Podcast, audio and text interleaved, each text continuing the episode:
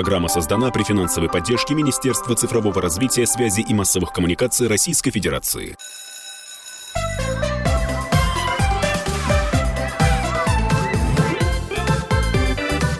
Родительский вопрос. Здравствуйте, уважаемые радиослушатели. Это «Родительский вопрос». У микрофона Мария Баченина и Александр Борисович Милкус. Здравствуйте. Впереди учебный год. Мы, родители, носимся, сломя голову, выбирая форму, покупая или не покупая учебники, канцелярку и так далее, и так далее. В общем, готовимся напряженно к учебному году. Да, и мы вот решили в ваш напряженный рабочий график вклиниться с э, некими советами о том, что можно, что нельзя, а, что, собственно, регулируется какими-то, наверное, законами, да, Александр Борисович? Да, да, да. Больше всего вопросов, вот я э, прошел, э, используя свой старый опыт, я прошел по магазинам, где продают э, форму школьную, э, со многими продавцами поговорил э, и поговорил с родителями нынешних э, школьников, потому что у меня-то дети уже прошли этот период, и я, в общем, до сих пор помню страшные августовские дни, когда нужно было покупать рубашки, штаны, э, сменную обувь и кучу всего остального. Mm-hmm. А, толпы народу в магазинах, э, и, конечно, ценник, ценник и тогда, когда у меня дети росли, тоже был вполне себе э, солидный. А, а сейчас вообще? Да, но ну, вот сейчас, вот как раз что сейчас, а, какой нужно иметь подход э, к вот этому покупке школьной формы. Давайте, давайте, давайте мы э, для нынешних родителей просто все структурируем, чтобы было понятно, э, кто что может требовать от вас, что вы можете требовать от других. И, как говорят, на чем сердце успокоится, чтобы ребенок пошел в школу хорошо одетый и не разорил семью. Угу. Значит, первое, про школьную форму. Школьная форма по закону об образовании является добровольным делом. То есть а, есть регионы, где на уровне региона, на уровне а, правительства местного или местного министерства образования принято решение о том, что все школы будут носить школьную форму и даже примерный образец а, утвержден. Но по закону об образовании школьная форма утверждается локальным актом, то есть уставом. То есть как бы ни э, старался э, местный, там, старалось местное министерство образования, э, это все должно быть зафиксировано, то есть наличие школьной формы должно быть зафиксировано в уставе школы. Когда вы поступаете в эту школу, вы должны, вы, я имею в виду родители, конечно, вы должны подписать э, документ о том, что вы ознакомлены с уставом. То есть, э, если в уставе записана школьная форма, вы должны следовать этому уставу. Но есть нюанс. А, есть регионы, где э, каждая школа решает сама без согласования с министерством или с э, другим департаментом называться, региональным управлением образования. А есть школы, которые объединяются в несколько в группу и э, так решают по поводу школьной формы. Итак, первое. Э, требование, какая должна быть школьная форма, должно быть прописано в уставе образовательного учреждения. Если это прописано в э, региональных э, актах, но нет в уставе, вы не должны этому следовать. Теперь, если в школьном уставе записана школьная форма, а вы не согласны с этим делом, вы не хотите, чтобы у вас ребенок ходил в школьной форме. А что тут делать? Такие случаи тоже бывают, редко, но бывают. Вы должны с управляющим советом школы, в каждой школе сейчас должен быть управляющий совет или родительский комитет, это согласовать. В принципе, а, нарушение устава это, в общем, дело нехорошее. Э, по закону, по закону, если вы пришли, если ваш ребенок пришел в школу без школьной форме, просто вот, ну, не знаю, в джинсах и в кофточке какой-нибудь, не пустить его на уроки не имеет права. Отправить домой за школьной формой не имеет права. Он не должен пропускать учебные занятия. Что дальше должно происходить? Вот, как раз здесь я хотела узнать, а если все-таки его отправили, не пустили, то здесь мы можем дать какую-то э, рекомендацию? Здесь точно э, можем дать э, рекомендацию.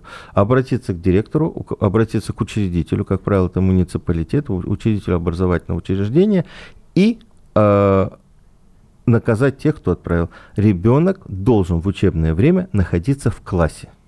Это его главная обязанность, и это обязанность э, школьного коллектива. Во-первых, это обеспечивает его безопасность, потому что за время, на время э, учебы за жизнь и здоровье ребенка несут ответственность э, учителя и э, администрация школьного учреждения.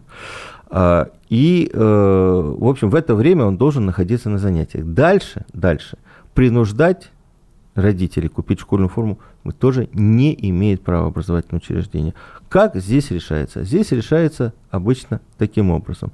Если у семьи нету просто возможности, нет денег приобрести школьную форму, тогда собирается родительское собрание, собирается управляющий совет а вместе с администрацией школы и решают, вполне возможно, можно приобрести ребенку эту школьную форму, но чтобы он не чувствовал себя изгоем каким-то, через, э, за счет внебюджетных средств образовательного учреждения, либо за счет э, выделения денег на приобретение школ, школьной формы э, вот, э, органами социальной опеки э, данного муниципалитета или региональных властей. Вот в этом пункте у меня сразу два вопроса. Первый. А, может быть, я действительно не понимаю, не интересовалась, не знаю. Вот вы мне скажите, Александр Борисович, неужели так действительно случается, что собирается общешкольный совет и абсолютно гуманно, без каких-то там унижений и проблем а, выделяет средства из внешкольного бюджета? Это первый вопрос. А второй вопрос. А, соцопека для любого родителя звучит страшно. Ну, так, вот давай не перегибать палку. А я не э, перегибаю. Оно, ты же с какими-то шаблонами мыслишь. Э, органы социальной опеки... Такая вам соведущая досталась. Органы социальной опеки, они, как правило, э, у нас, в принципе, довольно быстро должны и реагируют, и есть хорошие службы в регионах, которые быстро реагируют и помогают детям. А во-вторых, как правило, в школе, даже если это большая школа, где 5000 участников, учеников, родительский комитет данного там, класса и э, там завуч или замдиректора, который курирует эти классы, там средние, младшие, они прекрасно понимают и знают материальное положение учеников. Угу. И э, войти в э, положение, опять повторю, э, ребенка, положение семьи, если не, не могут купить школьную форму, э, это возможно. Это Понимаю. возможно. Если тут другая ситуация, бывает, что родители вот принципиально не хотят, чтобы ребенок носил школьную форму. Вот ему удобнее ходить в джинсах. Вот тогда возникает вопрос, возникает конфликт.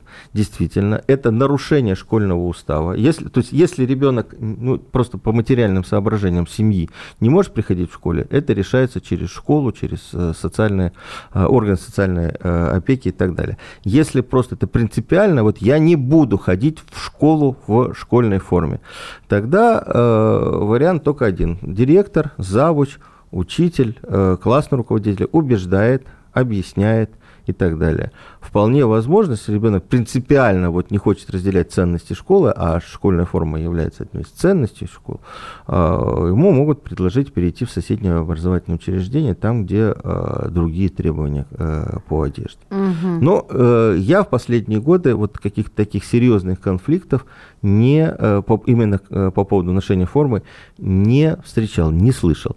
Главные конфликты ребенок приходит, особенно в старшей школе, Э, подростковый период, э, бунтарство, принципиально не хочет надевать школьную форму, она есть. Или он школьную форму каким-то образом, э, или она, а, разукрашивать чем-то неожиданным, необычным. Ну, по, там, бусы какие-нибудь, украшения. Или девочки любят там лет в 15 э, достать юбку, в которой они ходили э, в, э, в 11 лет, э, и она попу даже не закрывает. Слышу вот осуждение в ваших словах, в школу, в школу ходит в деловой одежде. Вот. Когда хочется продемонстрировать какие-то свои юные прелести, для этого есть э, вечернее время.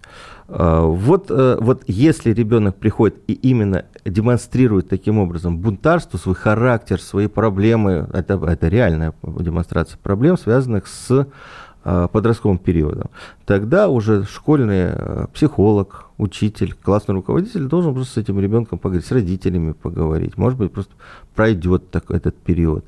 А, в общем, э, тут надо искать вместе какой-то какой выход. А, еще одна, если мы уже говорим про то, как, в каком виде приходить в школу. А, у меня есть много знакомых, много, это правда, много знакомых, у которых дети в школу приходят с красными, зелеными, синими волосами. Угу. А, есть э, ситуации, когда ребенок приходит, ну ребенок, ну, сейчас это очень модно молодая э, юная девушка приходит э, в макияже, да. Угу. А, если учитель а такие случаи вот бывали в прошлом учебном году, и не один случай был, когда э, эту девочку дежурный учитель или классный руководитель хватает за шкирку, э, тащит в туалет и прямо вот грубо смывает с нее вот эту косметику, доводя до слез. А вот на этом остром моменте мы уйдем сейчас на небольшую паузу и узнаем, а что, собственно, делать в этом случае, кто на что имеет э, право. Я, в общем-то, считаю, что женщина должна быть прекрасна с молодых ногтей. Прекрасно здесь ключевое слово. Это родительский вопрос. Александр Борисович Милкус, Мария Баченина. Не отключайтесь.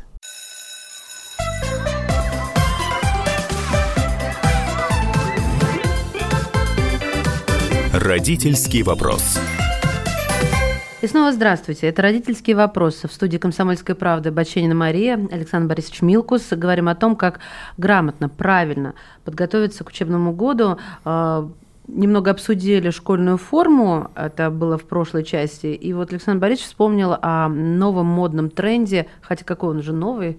А, он всегда был. Всегда. Да какой всегда был? Когда ну, мы были молодые, тогда были ну, панки. Ну, не красили волосы, ну, красили но, но как-то по-другому выделялись. Яркие разные цвета. А сейчас это в тренде, и сколько историй, да, когда не пускают в школу, а... Ой, как вспомню, так вздрогну, как говорится. Знаете, что делала наша ученица по химии, она же директор школы?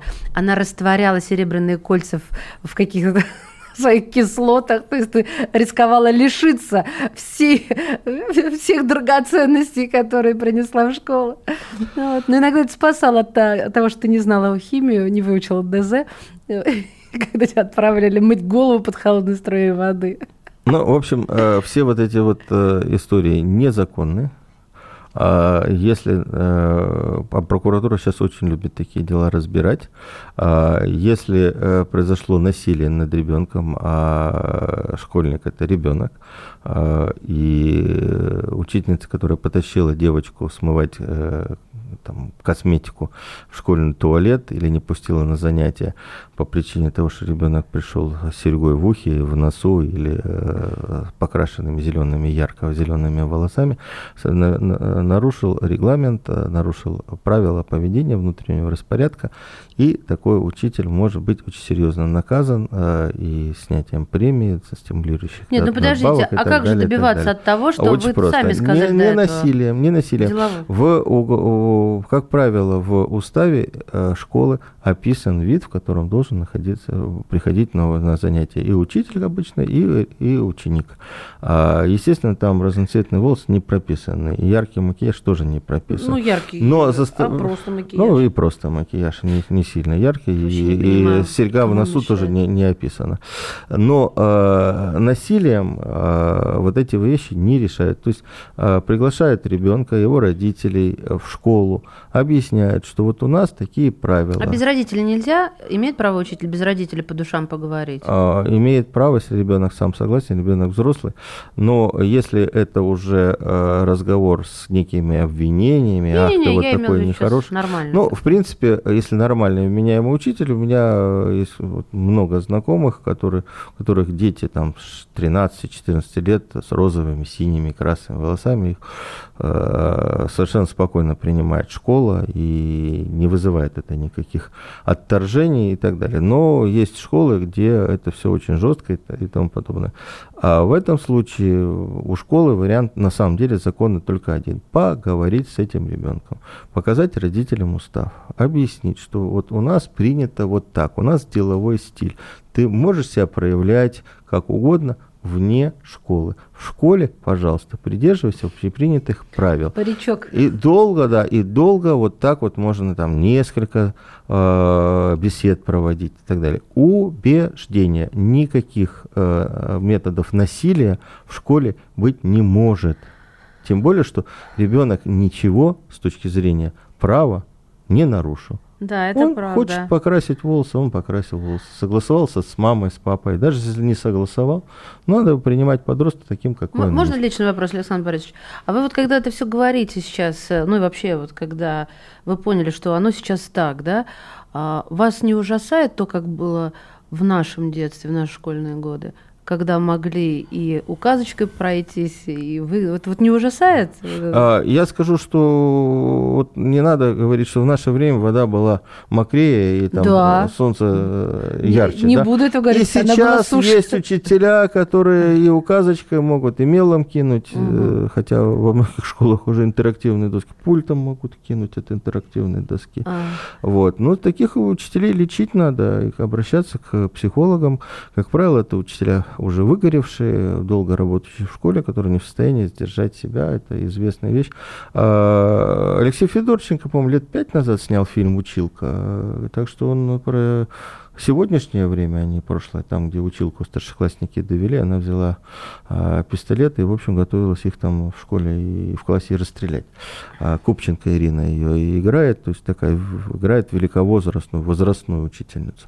Но мы про это не будем, мы говорим о том, э, как готовиться к учебному году. Мы так Ну вот смотрите, ушли. мы про школу, мы про школьную форму. Мы про школьную форму я бы поговорили. не, не, не проговорили, тут очень много важных нюансов. Вот давайте Да, к ней вернемся, раз давайте- мы про давайте. волосы закончили главу. Это такое отступление было- Да. было, про волосы, а главное все-таки упаковка. Упаковка – школьная форма.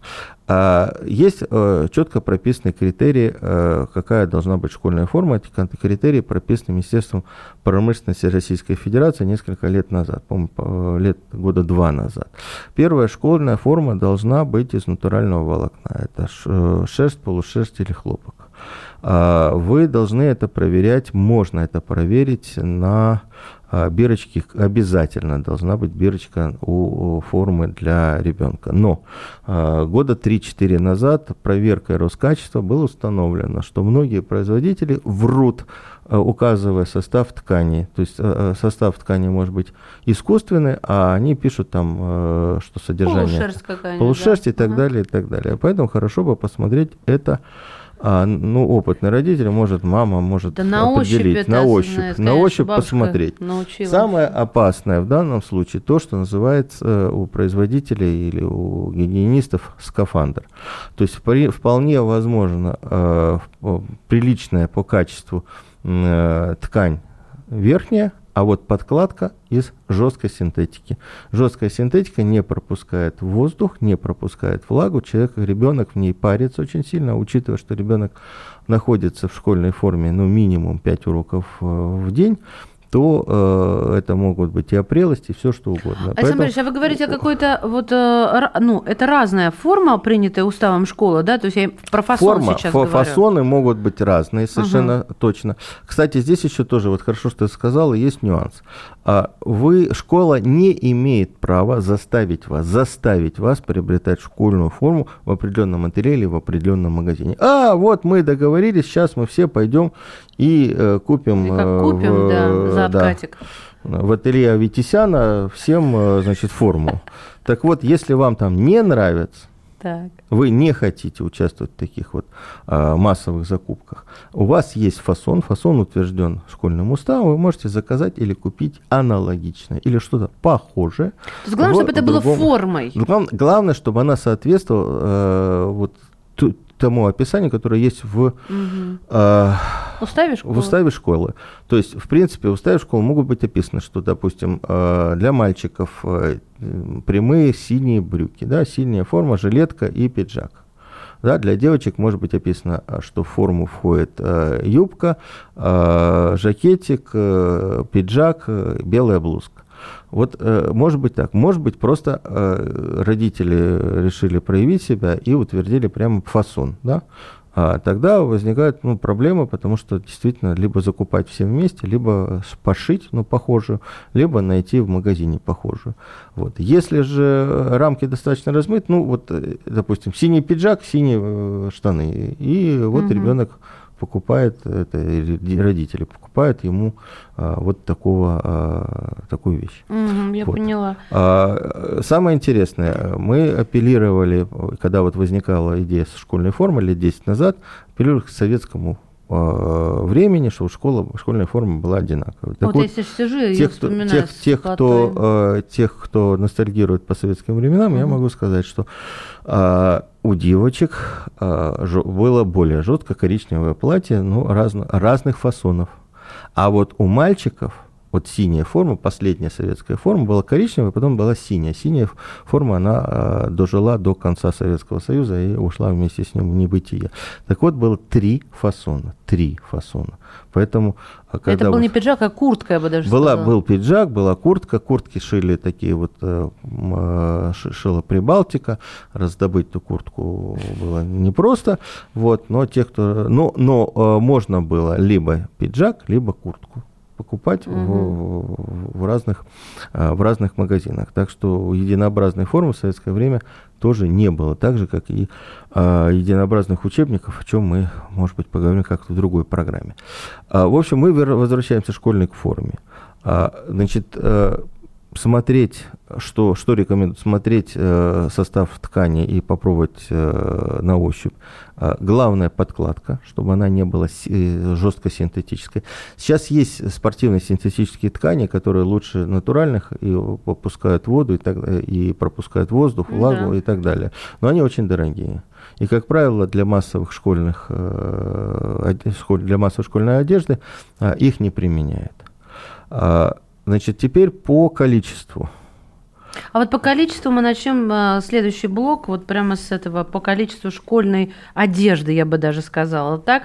Сегодня тому, что должен сделать, э, запятая, купить и, запятая, знать родитель в плане э, хозяйственной части да, uh-huh. школьника. Наша программа именно этому сегодня посвящена. Александр Борисович Милкус, Мария Баченина. Не отключайтесь, мы вернемся.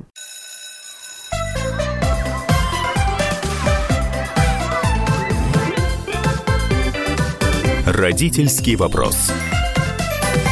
Мы снова в эфире. Здравствуйте. В студии «Комсомольской правды» ведущие программы «Родительский вопрос» Мария Баченина и Александр Борисович Милкус.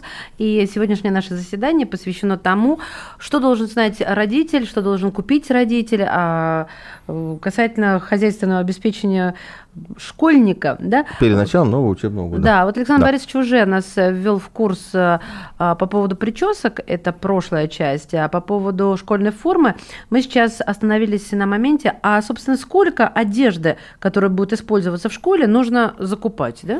Ну, значит, по моему опыту, по опыту, опыт, это, по моему опыту, по опыту других родителей, э, у мальчика нужно покупать сразу две пары штанов, минимум, потому что школьная форма, она изнашивается, и дети, особенно в средней школе, э, любят э, проехаться штанах угу. и так далее.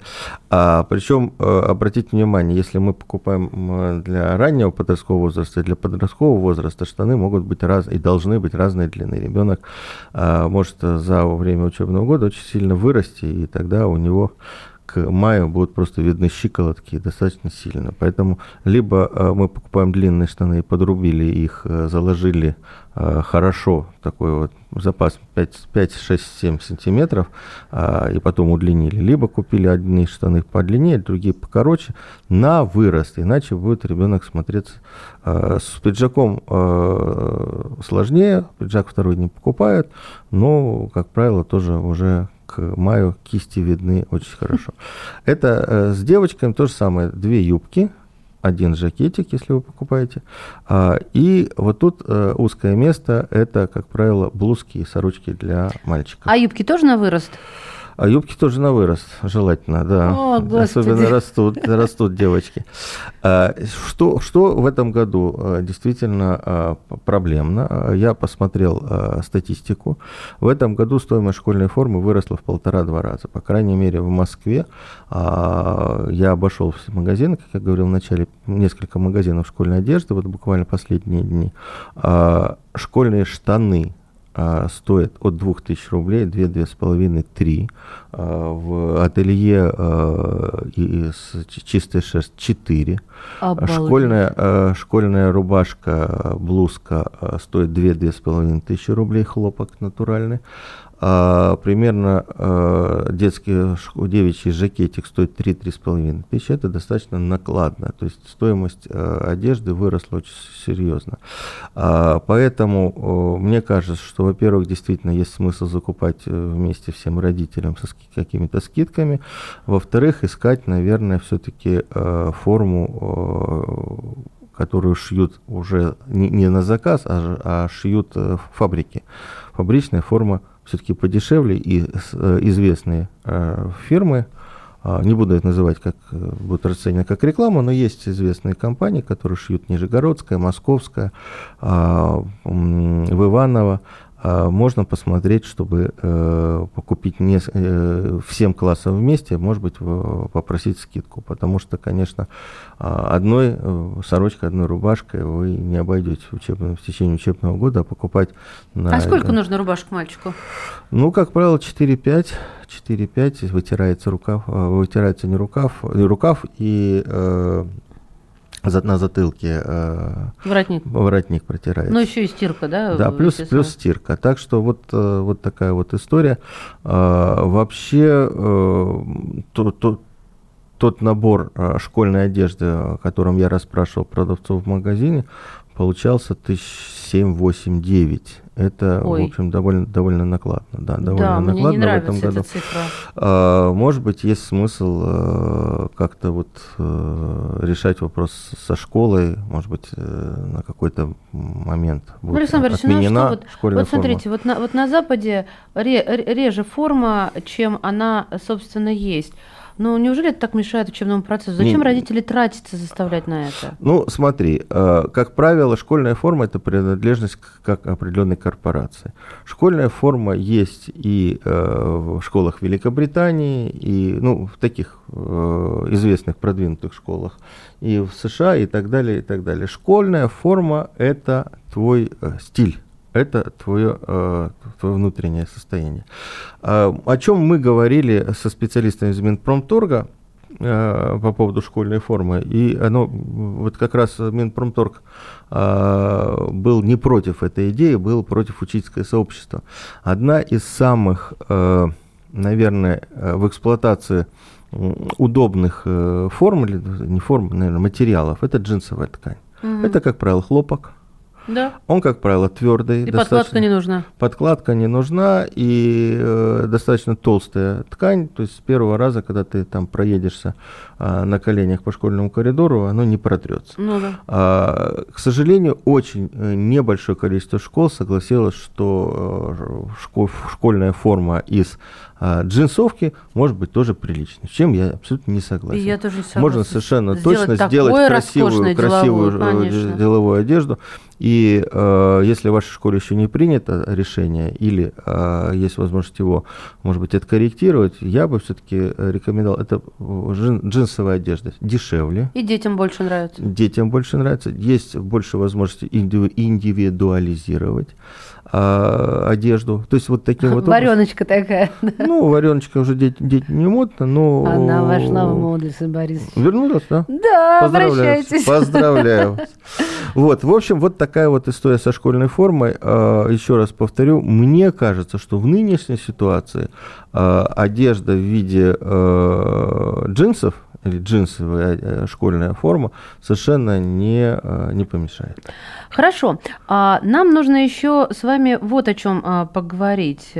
А, про учебники. Про учебники. Я счастливая в этом году. Я впервые не покупаю сама учебники, а мне, кроме английского языка, их выдают в библиотеке. Да. И я удивлена и счастлива и благодарна. Расскажите, пожалуйста, учебники вот тут э, кто-то говорит надо покупать, кто-то говорит не надо. Значит, ну давайте Что сходить, мы, мы не про разговор, а мы про закон. Давайте. Да. А, закон гласит о том, что школьные учеб... школьными учебниками ребенка должна обеспечить школа. Угу. Сейчас вот этой вот вакханалии, которая была лет 5-7 назад, когда и учебников не хватало, когда покупали их на развалах, брали у кого-то подержанное, уже не должно быть. А школьные э, библиотеки должны быть обеспечены теми учебниками, которые э, необходимы для учебного процесса. Может ли требовать учитель дополнительную литературу и предложить покупку дополнительного учебника? А, не может, но может. Я бы так сказал. Я вот такая вот хитрая, хитрая история. Да? Э, если вы э, собирались на родительском собрании, и учитель говорит, что вы знаете, вот мы, нам для такого-то курса, мы идем по этому учебнику по такой-то линии, но я знаю наших детей, знаю особенности нашего класса, и вот такие, такие-то темы хорошо бы пройти по учебнику ну, другого автора, потому угу. что он лучше изло... они лучше изложены. Так бывает. Не часто, но бывает. И родительский комитет класса принимает решение, купить учебники или не купить. Так бывает достаточно часто в э, языковых гимназиях, которым требуется, кроме тех учебников, которые находятся в федеральном перечне, а закупать в школы могут только учебники, которые находятся в федеральном перечне школьных изданий. Угу. Вот если он там находится, он, значит, он прошел верификацию, он проверен, что там нет ошибок, и школа может его закупать.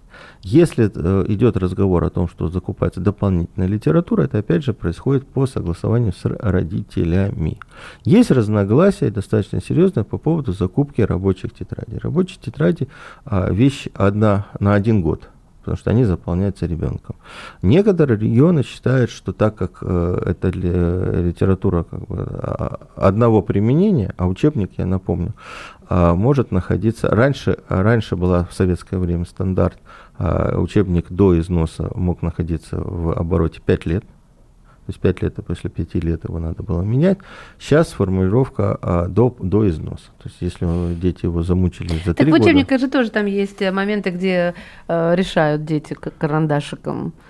А, ну вот надо научить детей не портить страницы учебников карандашиком. Если они это делают, э, то они... Бить их по рукам. Ну, Я шучу, конечно. пользоваться ластиком. Нет, но... Вот, а вот да. Э, по поводу рабочих тетрадей тут возникает вопрос. В некоторых регионах, ну более-менее состоятельных, э, рабочие тетради выдаются вместе с учебным комплектом. В некоторых регионах учебные рабочие тетради просят родителей закупать. Объяснение, входит ли рабочая тетрадь в комплект, а, оно такое достаточно размытое, потому что, естественно, рабочие тетради нужны для обеспечения учебного процесса. А раз они нужны, то, в принципе, школа должна их выдавать. Но так как они, как я уже сказал, а, одноразовое использование, а, есть регионы, которые отказываются это делать. Угу. Вот тут надо, конечно, согласовывать все покупки с руководством образовательного учреждения и с учредителем. Друзья мои, мы прервемся. У нас осталась еще одна часть, и чувствуете, мы все ближе и ближе к канцелярке. Я очень люблю канцелярские принадлежности. А, ну, действительно, есть у меня такая страсть. Тем не менее, обсуждаем очень важные вещи сегодня в родительском вопросе. О том, что купить, в каких количествах, на что имеем право, на что не имеем права, и что э, гласит устав школы, да, что там прописано в принципе, да, и когда к нему нужно обращаться. У нас в гостях Аника кого? Сегодня ведущая я и задающая вопросы тоже я, Мария Баченина. А вот отвечает на эти вопросы Александр Борисович Милкус, ведущий программы «Родительский вопрос» в том числе. Ну да, я просто много лет занимался школьной темой и, э, в частности, занимался и образовательной э, политикой, связанной с, э, со, со школами. Так что могу отвечать на вопросы, мне кажется, вполне компетентно. Мы продолжим.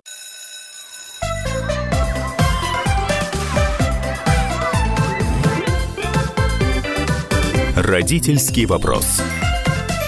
И снова здравствуйте. В эфире «Родительский вопрос». Меня зовут Мария Баченина. Сегодня не то чтобы мой соведущий, но человек, который и исполняющий обязанности эксперта в программе «Родительский вопрос» Александр Борисович Милкус. Он мой соведущий. Я всем напоминаю, мы сегодня поднимаем очень важную тему – Что должен купить родитель, а чего не должен? Что может купить по желанию? Как должен выглядеть э, школьник? Э, где он обязан, а где тоже есть э, какие-то допустимые люфты? И вот остановились мы на учебниках. Мы все проговорили, Александр Борисович, про, про учебники? да, про школьную форму, мне кажется, что же достаточно да, подробно и было поговорили. материал, и фасон, и где это все смотреть. Если пропустили, слушайте подкаст, все там описано, даже про прически проговорили и про макияжи. Для девочек хотела добавить, я потом поняла, что уже это не актуально, да, вот это добавлять макияж для девочек. Александр Борисович, а про канцелярку есть что-то вразумительно сказать? Она вообще внимание-то заслуживает? Э, канцелярка внимание заслуживает, она тоже, к сожалению, э, подорожала. А в этом году я посмотрел стоимость пеналов, наборов. А если остались с прошлого учебного года, и то же самое э, и с рюкзаками. Хорошо бы, в общем-то, обновить, но не закупать полностью. Если вы только сейчас идете в школу, надо э, согласовать с учителем необходимый и достаточный набор канцелярских принадлежности. Э, канцелярские товары и э, пеналы не выдаются школой, естественно, вы должны их покупать сами. Э, на мой взгляд, вот наиболее э, правильная э, правильная покупка – это жесткий пенал. Сейчас многие пеналы мягкие, детки их любят бросать или там, ну, не любят, но иногда бывает такое, случается. Угу. И тогда происходит, ломаются ручки, ломаются карандашики, э, точилки и тому подобное. Поэтому желательно, чтобы пенал Он держал был, форму и э, защищал, соответственно. Да, да, да, да, да, да, чтобы он был удобный.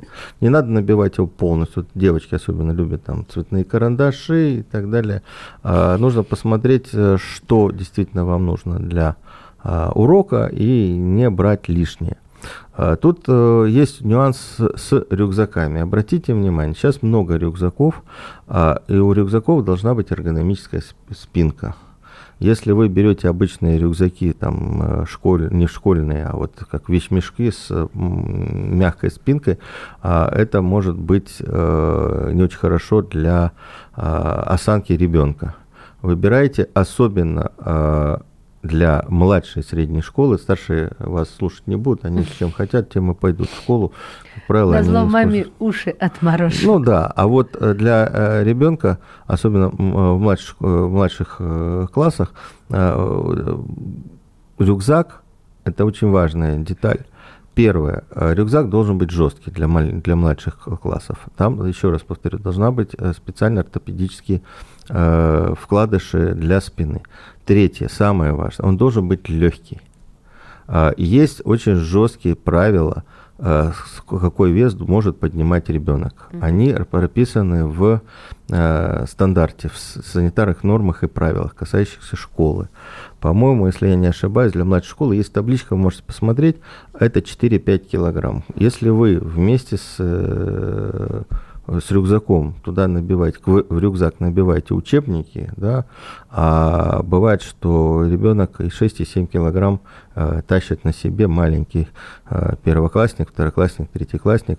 А, во-первых, нарушается э, осанка, нарушаются нормы, и, в общем, э, дело, дело плохо.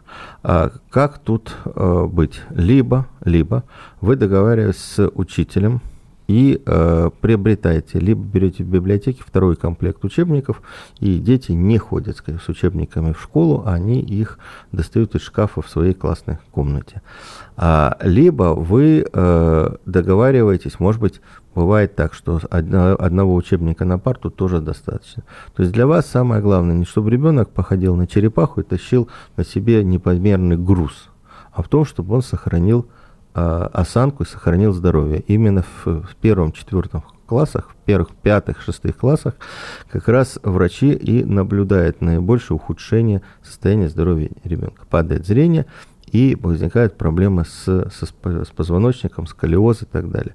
Во многом это связано с тем, что таскают на себе очень большой груз. Угу. Сейчас, слава богу, учебники стали выпускать в мягких таких обложках, а не жестких, это тоже э, облегчает норму. Стали выпускать а, учебники из двух частей, чтобы они были по полегче, да. Но все равно. Я думала, зачем? Я думала, чтобы денег больше затратить. Э, и денег, чтобы больше заплатили, тоже в этом э, тоже сомнений нет. Но изначально а, есть прописанные нормы, как сколько должен быть, сколько должен увесить учебник для а, ребенка. Я не знала, интересно. Вот, да, но в общем э, в данном случае первое легкий, рюкзак. Во-вторых, желательно все-таки, если ребенок сам возвращается домой, чтобы на нем были катафоты, то есть отражатели, чтобы в темное время суток, а у нас в стране э, страна находится достаточно в северных частях, и а, у нас рано темнеет, начиная с ноября и заканчивая по апрель.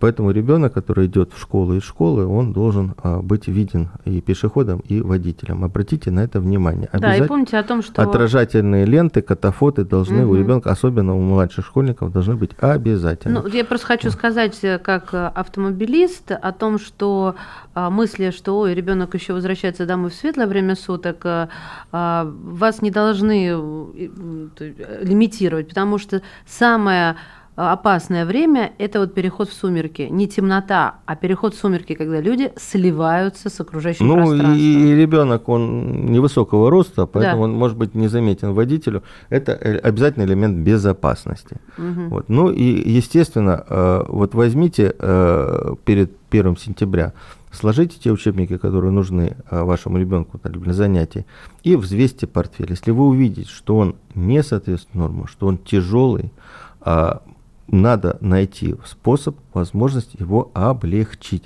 Ни в коем случае не надо делать так, чтобы ребенок таскал большой и тяжелый груз. Пожалуйста, обратите на это тоже внимание. Еще одна проблема, которая для детей, особенно маленьких, э, актуально, это сменка. Угу. Как правило, в школу требуется сменка, сменная обувь. Как, э, постарайтесь все-таки договориться, что в вашем, в вашей школе есть гардероб, где выделены специальные вешалки для вашего класса, чтобы ребенок не таскал туда и обратно сменную обувь, чтобы она висела на крючке в вашем мешочке, там в пакетике э, и оставалась в школе. Но Тут есть еще один нюанс, на который нужно обратить внимание. Дети потеют, ножки тоже потеют, поэтому время от времени родителям все-таки желательно эту обувь брать с собой домой, проветривать ее, чистить, смотреть, чтобы она выглядела прилично. Еще раз, еще одна важная вещь. Если ребенок, мы говорили, если ребенок пришел без школьной формы, если ребенок пришел без сменки, опять же, школа не имеет права не пустить его на занятия. То есть вот бывают такие случаи, а ты пришел, за, где, где сменка, забыл, иди обратно домой за сменкой. Отправить не имеет права. Ребенок в учебное время должен находиться в классе. Потом... А что, понатопчат тут, я тут мыла, понашли. Ну, Понатоптали. Да, да, вот, вот это неправильно. Так делать нельзя.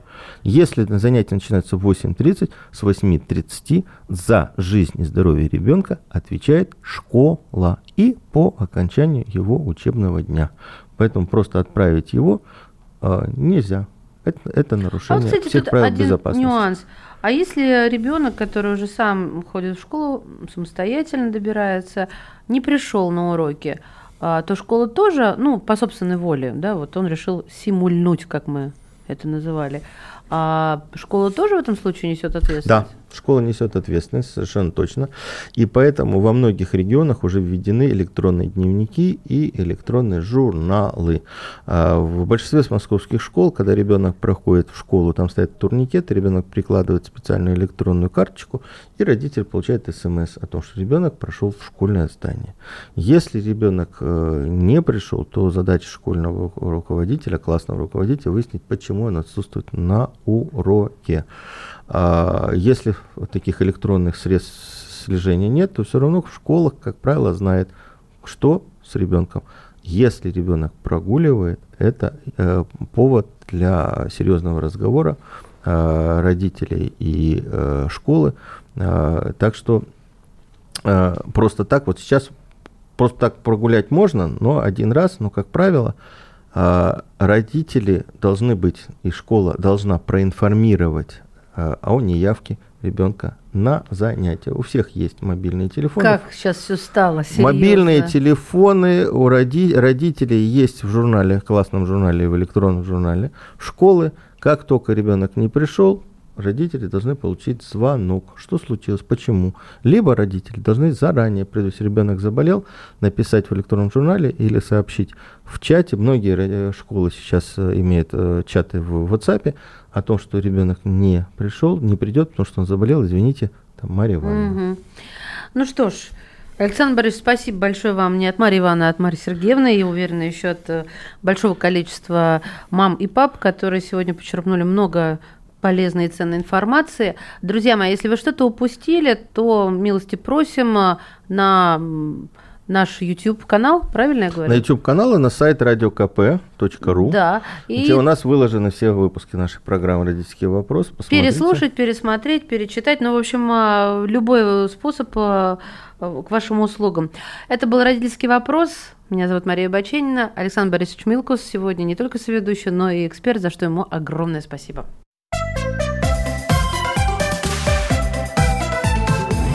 Родительский вопрос. Программа создана при финансовой поддержке Министерства цифрового развития, связи и массовых коммуникаций Российской Федерации.